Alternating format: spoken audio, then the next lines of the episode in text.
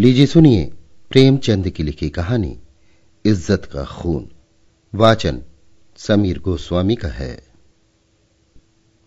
मैंने कहानियों और इतिहासों में तकदीर के उल्टे फेर की अजीब गरीब दास्तानें पढ़ी हैं।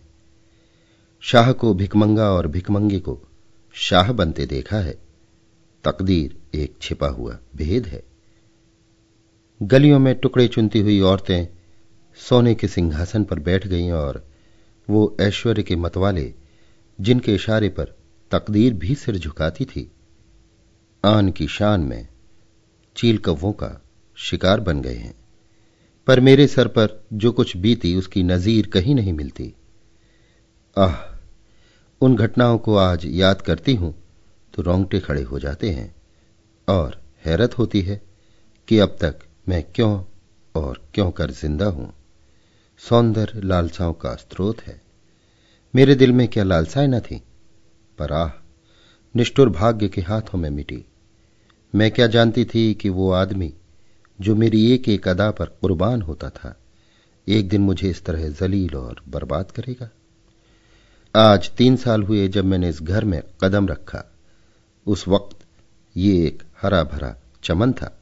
मैं इस चमन की बुलबुल थी, हवा में उड़ती थी डालियों पर चहकती थी, फूलों पर सोती थी, सईद मेरा था, मैं सईद की थी। इस संगमरमर के हौज के किनारे हम मोहब्बत के पास ही खेलते थे। तुम मेरी जान हो, मैं उनसे कहती थी, तुम मेरे दिलदार हो। हमारी जायदाद लंबी चौड़ी थी, जमाने की कोई फ़िक्र, ज़िंदगी का कोई गम न था। हमारे लिए ज़िंदगी सशरीर आनंद, एक अनंत चाह और बहार का तिलिस्म थी। जिसमें मुरादें खेलती थी और खुशियाँ हंसती थी। जमाना हमारी इच्छाओं पर चलने वाला था। आसमान हमारी भलाई चाहता था और तकदीर हमारी साथी थी। एक दिन सईद ने आकर कहा, मेरी जान, मैं तुमसे एक विनती करने आया हूँ। देखना, इन मुस्कुराते हुए होठों पर इनकार का हर्फ ना आए। मैं चाहता हूँ कि अपनी सारी मिल्कियत, सारी जायदाद तुम्हारे नाम चढ़वा दूँ। मेरे लिए तुम्हारी मोहब्बत काफ़ी है। यही मेरे लिए सबसे बड़ी नेमत है। मैं अपने हकीकत को मिटा देना चाहता हूँ। चाहता हूँ कि तुम्हारे दरवाजे का फकीर बन करके रहूँ। तुम मेरी नूर जहाँ बन जाओ। मैं तुम्हारा सलीम बनूँगा। और तुम्हारी मूँगे जैसी हथेली के प्यालों पर उम्र बसर करूँगा। मेरी आँखें भर आईं। खुशियाँ चोटी पर पहुंचकर आँसू की बूंद बन गईं। पर अभी पूरा साल भी न गुजरा था कि मुझे सईद के मिजाज में कुछ तब्दीली नज़र आने लगी। हमारे दरमियान कोई लड़ाई झगड़ा या बदमजगी न हुई थी, मगर अब वो सईद न था, जिसे एक लम्हे के लिए भी मेरी जुदाई दूभर थी। वो अब रात की रात गायब रहता। उसकी आँखों में वो प्रेम की उमंग न थी, न अंदाजों में वो प्यास, न मिजाज में वो गर्मी। कुछ दिनों इसी तरह रूखेपन ने मुझे खूब रुलाया। मोहब्बत के मज़े याद आ आकर तड़पा देते। मैंने पढ़ा था कि प्रेम अमर होता है। क्या वो स्त्रोत इतनी जल्दी सूख गया? आह, नहीं, वो अब किसी दूसरे चमन को शादाब करता था। आखिर मैं भी सईद से आँखें चुराने लगी। बेदिली से नहीं, सिर्फ़ इसलिए कि अब मुझे उससे आँखें मिलाने की तावना थी। उसे देखते ही मोहब्बत के हज़ारों करिश्मे नज़रों के सामने आ जाते और आँखें भर आती। मेरा दिल अब भी उसकी तरफ़ खिंचता था। कभी कभी बेअख्तियार जी चाहता कि उसके पैरों पर गिरूं और कहूँ, मेरे दिलदार, ये बेरहमी क्यों? क्या तुमने मुझसे मुँह फेर लिया है? मुझसे क्या खता हुई? लेकिन इस स्वाभिमान का बुरा हो जो दीवार बनकर रास्ते में खड़ा हो जाता। यहाँ तक कि धीरे धीरे दिल में भी मोहब्बत की जगह हसद ने ले ली। निराशा की धैर्य ने दिल को तस्कीन दी। मेरे लिए सईद अब बीते हुए बसंत का एक भूला हुआ गीत था। दिल की गर्मी ठंडी हो गई। प्रेम का दीपक बुझ गया। यही नहीं, उसकी इज़्ज़त भी मेरे दिल से रुखसत हो गई। जिस आदमी के प्रेम के पवित्र मंदिर में मैल भरा हुआ हो, वो हरगिज इस योग्य नहीं कि मैं उसके लिए घुलूं और मरूं। एक रोज शाम के वक्त मैं अपने कमरे में पलंग पर पड़ी एक किस्सा पढ़ रही थी। तभी अचानक एक सुंदर स्त्री मेरे कमरे में आई। ऐसा मालूम हुआ जैसे कमरा जगमगा उठा। रूप की ज्योति ने दरो दीवार को रोशन कर दिया। गोया अभी सफेदी हुई है। उसकी अलंकृत शोभा, उसका खिला हुआ फूल जैसा लुभावना चेहरा, उसकी नशीली मिठास, कैसे तारीफ़ करूँ, मुझ पर एक रौब सा छा गया। मेरा रूप का घमंड धूल में मिल गया है। मैं आश्चर्य में थी कि ये कौन रमणी है और यहाँ क्यों कर आई बेअख्तियार उठी कि उससे मिलूं और पूछूँ कि सईद भी मुस्कुराता हुआ मेरे कमरे में आया और मैं समझ गई कि ये रमणी उसकी प्रेमिका है। मेरा गर्व जाग उठा। मैं उठी ज़रूर पर शान से गर्दन उठाए हुए। आँखों में हुस्न के रौब की जगह घृणा का भाव आ बैठा। मेरी आँखों में अब वो रमणी रूप की देवी नहीं, डसने वाली नागिन थी। मैं फिर चारपाई पर बैठ गई और किताब खोलकर सामने रख ली। वो रमणी एक क्षण तक खड़ी मेरी तस्वीरों को देखती रही, तब कमरे से निकली। चलते वक्त उसने एक बार मेरी तरफ़ देखा। उसकी आँखों से अंगारे निकल रहे थे, जिनकी किरणों में हिंसा प्रतिशोध की लाली झलक रही थी। मेरे दिल में सवाल पैदा हुआ, सईद इसे यहाँ क्यों लाया? क्या मेरा घमंड तोड़ने के लिए? जायदाद पर मेरा नाम था, पर वो केवल एक भ्रम था। उस पर अधिकार पूरी तरह सईद का था। नौकर भी उसी को अपना मालिक समझते थे और अक्सर मेरे साथ ढिठाई से पेश आते। मैं सब्र के साथ ज़िंदगी के दिन काट रही थी। जब दिल में उमंगे न रही तो पीड़ा क्यों होती? सावन का महीना था, काली घटा छाई हुई थी और रिमझिम बूंदे पड़ रही थी। बगीचे पर हसद का अंधेरा और सिहास दरख्तों पर जुगनुओं की चमक ऐसी मालूम होती थी, जैसे कि उनके मुँह से चिंगारियाँ जैसी आहें निकल रही हैं। मैं देर तक हसद का ये तमाशा देखती रही। कीड़े एक साथ चमकते थे और एक साथ बुझ जाते थे। गोया रोशनी की बाढ़ें छूट रही हैं। मुझे भी झूला झूलने और गाने का शौक हुआ। मौसम की हालत हसद के मारे हुए दिलों पर भी अपना जादू कर जाती है। बगीचे में एक गोल बंगला था। मैं उसमें आई और बरामदे की एक कड़ी में झूला डलवा कर झूलने लगी। मुझे आज मालूम हुआ कि निराशा में भी एक आध्यात्मिक आनंद होता है। जिसकी हाल उसको नहीं मालूम, जिसकी इच्छाई पूर्ण है। मैं चाव से मल्हार गाने लगी। सावन विरह और शोक का महीना है। गीत में वियोगी हृदय की गाथा की कथा, ऐसे दर्द भरे शब्दों में बयान की गई थी कि बरबस आँखों से आँसू टपकने लगे। इतने में बाहर से एक लालटेन की रोशनी नज़र आई। सईद दोनों चले आ रहे थे। हसीना ने मेरे पास आकर कहा, आज यहाँ नाच रंग की महफिल सजेगी और शराब के दौर चलेंगे। मैंने घृणा से कहा, मुबारक हो। हसीना, बारह मासे और मल्हार की ताने उड़ेंगी, साजिंदे आ रहे हैं। मैं, शौक से, हसीना। तुम्हारा सीना हसद से चाक हो जाएगा। सईद ने मुझसे कहा, जुबेदा, तुम अपने कमरे में चली जाओ। ये इस वक्त आपे में नहीं है। हसीना ने मेरी तरफ़ लाल लाल आँखें निकाल कर कहा, मैं तुम्हें पैरों की धूल के बराबर भी नहीं समझती। मुझे फिर जब्त न रहा। अकड़ कर बोली, और मैं क्या समझती हूँ? एक कुतिया दूसरों की उगली हुई हड्डियाँ चिचोड़ती फिरती है। अब सईद के भी तेवर बदले। मेरी तरफ़ भयानक आँखों से देखकर बोले, जुबेदा, तुम्हारे सर पर शैतान तो नहीं सवार है? सईद का ये जुमला मेरे जिगर में चुभ गया। तड़प उठी। जिन होठों से हमेशा मोहब्बत और प्यार की बातें सुनी हो, उन्हीं से ये जहर निकले और बिल्कुल बेकसूर। क्या मैं ऐसी नाचीज और हकीर हो गई हूँ कि एक बाजारू औरत भी मुझे छेड़कर गालियाँ दे सकती है? और मेरा जबान खोलना मना। मेरे दिल में साल भर से जो बुखार हो रहा था, वो उछल पड़ा।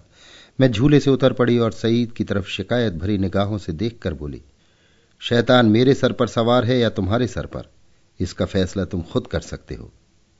सईद, मैं तुमको अब तक शरीफ और गैरत वाला समझती थी।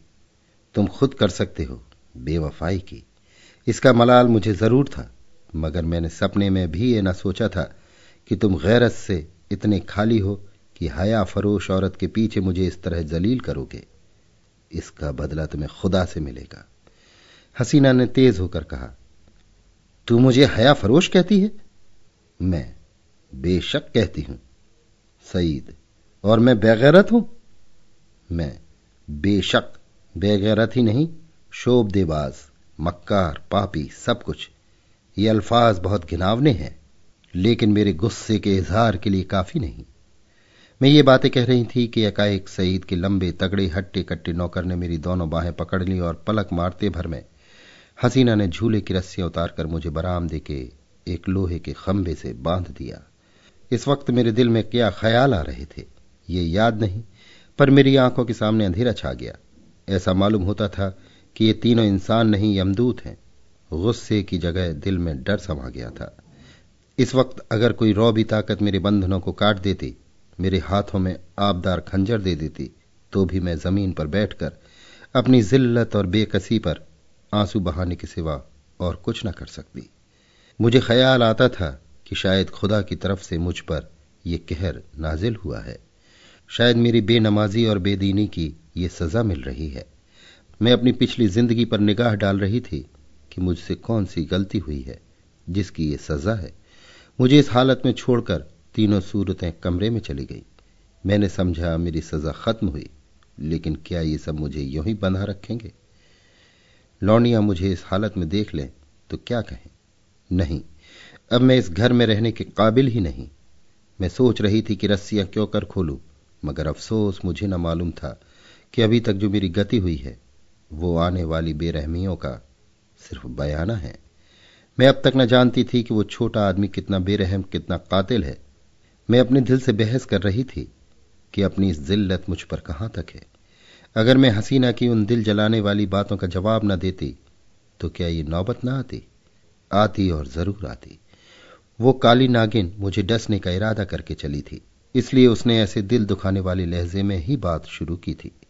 मैं गुस्से में आकर उसको लान तान करूँ और मुझे जलील करने का बहाना मिल जाए।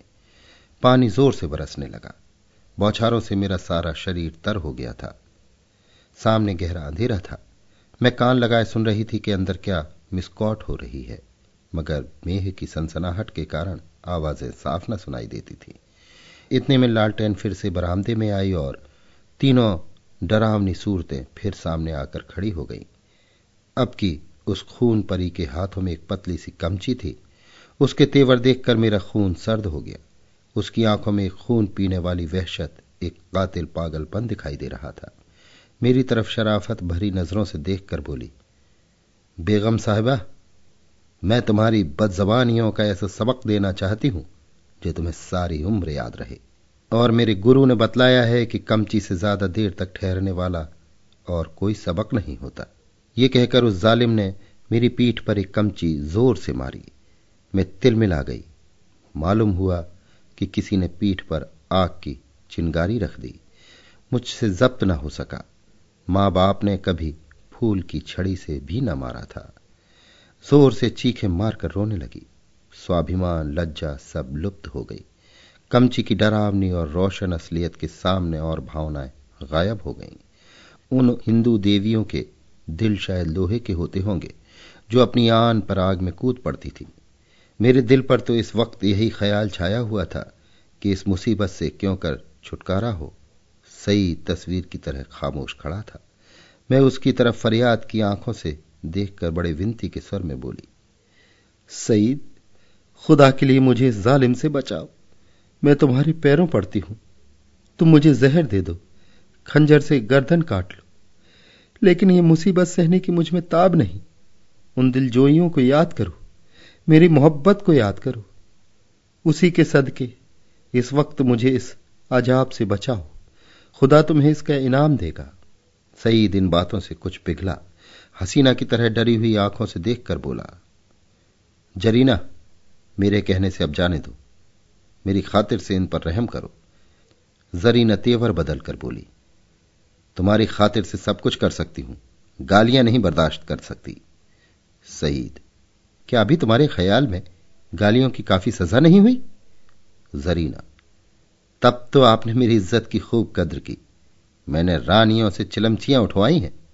ये बेगम साहिबा हैं किस ख्याल में? मैं इसे अगर कुछ छुरी से काटू, तब भी इसकी बदजबानियों की काफ़ी सजा न होगी। सईद, मुझसे अब यह जुल्म नहीं देखा जाता। सरीना आँखें बंद कर लो।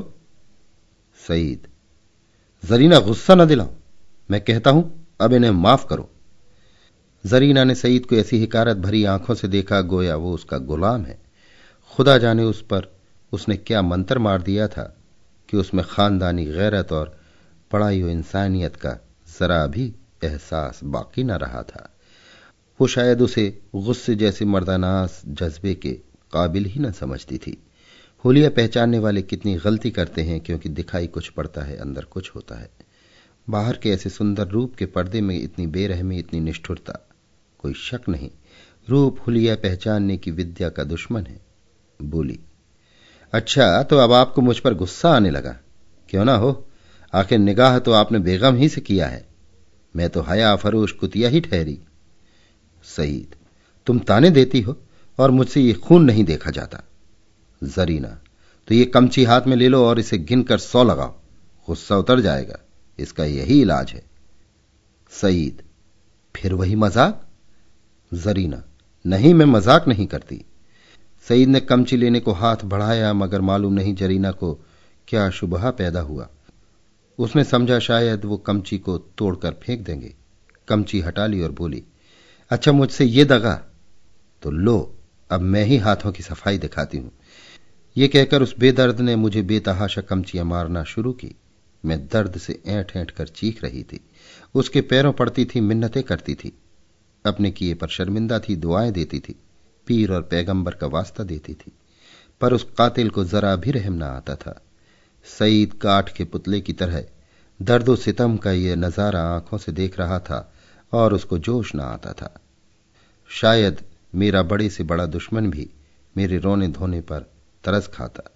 मेरी पीठ छिल छिल कर लहू लोहान हो गई। जख्म पड़ते थे। हर एक चोट आग के शोले की तरह बदन पर लगती थी। मालूम नहीं उसने मुझे कितने दर्रे लगाए। यहाँ तक कि कमची को मुझ पर रहम आ गया। वो फटकर टूट गई। लकड़ी का कलेजा फट गया, मगर इंसान का दिल न पिघला। मुझे इस तरह जलील और तबाह करके तीनों खबीस रूहें वहाँ से रुखसत हो गईं। सईद के नौकर ने चलते वक्त मेरी रस्सियाँ खोल दी। मैं कहाँ जाती? उस घर में क्यों कर कदम रखती? मेरा सारा जिस्म नासूर हो रहा था, लेकिन दिल के फफोले उससे कहीं ज़्यादा जानलेवा थे। सारा दिल फफूलों से भर उठा। अच्छी भावनाओं के लिए भी जगह बाकी न रही थी। उस वक्त मैं किसी अंधे को कुएँ में गिरते देखती तो मुझे हँसी आती। किसी यतीम का दर्दनाक रोना सुनती तो उसको मुँह चिढ़ाती। दिल की हालत में एक ज़बरदस्त इनकलाब हो गया था। मुझे गुस्सा न था, गम न था, मौत की आरज़ू न थी। यहाँ तक कि बदला लेने की भावना न थी। उस इंतहाई जिल्लत ने बदला लेने की इच्छा को भी खत्म कर दिया था। हालाँकि मैं चाहती तो कानूनन सईद को शिकंजे में ला सकती थी। उसे दाने दाने के लिए तरसा सकती थी। लेकिन ये बेइज्जती, ये बेआबरुई ये पामाली बदलने के ख्याल के दायरे से बाहर थी। बस सिर्फ़ एक चेतना बाकी थी और वो अपनापन की चेतना थी। मैं हमेशा के लिए जलील हो गई। क्या ये दाग किसी तरह मिट सकता था? हरगिज नहीं। हाँ, वो छिपाया जा सकता था और उसकी एक ही सूरत थी कि जिल्लत के काले गड्ढे में गिर पड़ूं, ताकि सारे कपड़ों की स्याही इस स्याह दाग को छिपा दे। क्या इस घर से बियाबान अच्छा नहीं, जिसके पैंदे में एक बड़ा छेद हो गया हो? इस हालत में यही दलील मुझ पर छा गई। मैंने अपनी तबाही को और भी मुकम्मल, अपनी जिल्लत को और भी गहरा और काले चेहरे को और भी काला करने का पक्का इरादा कर लिया। रात भर में वहीं पड़ी, कभी दर्द से कराहती और कभी इन्हीं ख्यालात में उलझती रही। ये घातक इरादा हर क्षण मज़बूत से और भी मज़बूत होता जाता था। घर में किसी ने मेरी खबर न ली। पौ फटते ही मैं बगीचे से बाहर निकल आई। मालूम नहीं मेरी लाज शर्म कहाँ गायब हो गई थी। जो शख्स समुन्दर में गोते खा चुका हो, उसे ताले तलैयों का क्या डर? मैं जो दरो दीवार से शर्माती थी, इस वक्त शहर की गलियों में बेधड़क चली जा रही थी। जाऊँ कहाँ? वहीं जहाँ जिल्लत की कद्र है, जहाँ किसी पर कोई हंसने वाला नहीं, जहाँ बदनामी का बाज़ार सजा हुआ है, जहाँ हाया बिकती है और शर्म लुटती है। इसके तीसरे दिन रूप की मंडी के एक अच्छे हिस्से में एक ऊँचे कोठे पर बैठी हुई मैं उस मंडी की सैर कर रही थी। शाम का वक्त था नीचे सड़क पर आदमियों की ऐसी भीड़ थी कि कंधे से कंधा छिलता था। आज सावन का मेला था। लोग साफ़ सुथरे कपड़े पहने, कतार की कतार दरिया की तरफ़ जा रहे थे। हमारे बाज़ार की बेशकीमती जिन्स भी आज नदी के किनारे सजी हुई थी। कहीं हसीनों के झूले थे, कहीं सावन की मीत। लेकिन मुझे इस बाज़ार की सैर दरिया के किनारे से ज़्यादा पुरलुत्फ मालूम होती थी। ऐसा मालूम होता है कि शहर की और सब सड़कें बंद हो गई हैं। सिर्फ़ यही तंग गली खुली हुई है और सबकी निगाहें कोठो ही की तरफ़ लगी थी। गोया वो ज़मीन पर नहीं चल रहे हैं, हवा में उड़ना चाहते हैं। हाँ, पढ़े लिखे लोगों को मैंने इतना बेधड़क नहीं पाया। वो भी घूरते थे, मगर कनखियों से। अधेड़ उम्र के लोग सबसे ज़्यादा बेधड़क मालूम होते थे। शायद उनकी मंशा जवानी के जोश को ज़ाहिर करना था। बाज़ार क्या था, एक लंबा चौड़ा थिएटर था। लोग हँसी दिल लगी करते थे, लुत्फ उठाने के लिए नहीं। हसीनों को सुनाने के लिए। मुँह दूसरी तरफ़ था, निगाह दूसरी तरफ़। बस, भाड़ों और नक्कालों की मजलिस थी। एकाएक सईद की फिटन नज़र आई। मैं उस पर कई बार सैर कर चुकी थी। सईद अच्छे कपड़े पहने अकड़ा हुआ बैठा था। ऐसा सजीला बांका जवान सारे शहर में न था। चेहरे मोहरे से मर्दानापन बरसता था। उसकी आँखें एक बार मेरे कोठे की तरफ़ उठी और नीचे झुक गई। उसके चेहरे पर मुर्दानी छा गई। जैसे किसी जहरीले सांप ने काट खाया हो। उसने कोचवान से कुछ कहा। दम के दम में फिटन हवा हो गई। इस वक्त उसे देखकर मुझे जो द्वेषपूर्ण प्रसन्नता हुई, उसके सामने उस जानलेवा दर्द की कोई हकीकत न थी। मैंने जलील होकर उसे जलील कर दिया। ये कटार कमचियों से कहीं ज़्यादा तेज थी। उसकी हिम्मत न थी कि अब मुझसे आँख मिला सके। नहीं, मैंने उसे हरा दिया। उसे उम्र भर के लिए कैद में डाल दिया। इस कालकोठरी से। अब उसका निकलना गैर मुमकिन था, क्योंकि उसे अपने खानदान के बड़प्पन का घमंड था। दूसरे दिन भोर में खबर मिली कि किसी कातिल ने मिर्ज़ा सईद का काम तमाम कर दिया। उसकी लाश उसी बगीचे के गोल कमरे में मिली, सीने में गोली लग गई थी। नौ बजे दूसरे खबर सुनाई दी। जरीना को भी किसी ने रात के वक्त कत्ल कर डाला। उसका सर तन जुदा कर दिया गया। बात को जाँच पड़ताल से मालूम हुआ कि ये दोनों वारदातें सईद के ही हाथों हुई उसने पहले जरीना को उसके मकान पर कत्ल किया और तब अपने घर आकर अपने सीने में गोली मारी। इस मर्दाना गैरतमंदी ने सईद की मोहब्बत मेरे दिल में ताज़ा कर दी। शाम के वक्त में अपने मकान पर पहुँच गई। अभी मुझे यहाँ से गए सिर्फ़ चार दिन गुजरे थे, मगर ऐसा मालूम होता था कि वर्षों के बाद आई हूँ। दरो दीवार पर हसरत छाई हुई थी। मैंने घर में पाँव रखा तो बरबस सईद की मुस्कुराती हुई सूरत आँखों के सामने आकर खड़ी हो गई। वही मर्दाना हुस्न, वही बांकपन वही मनोहार की आँखें। बेअख्तियार मेरी आँखें भर आई और दिल से एक ठंडी आह निकल आई। गम इसका न था कि सईद ने क्यों जान दे दी।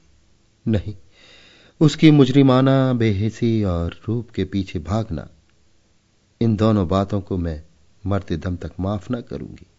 गम यह था कि यह पागलपन उसके सर में क्यों समाया। इस वक्त दिल की जो कैफियत है, उसे मैं समझती हूँ। कि कुछ दिनों में सईद की बेवफाई और बेरहमी का घाव भर जाएगा। अपनी जिल्लत की याद भी शायद मिट जाए, मगर उस चंद रोजा मोहब्बत का नक्श बाकी रहेगा। और अब यही मेरी ज़िंदगी का सहारा है। अभी आप सुन रहे थे प्रेमचंद की लिखी कहानी, इज़्ज़त का खून। वाचन समीर गोस्वामी का था।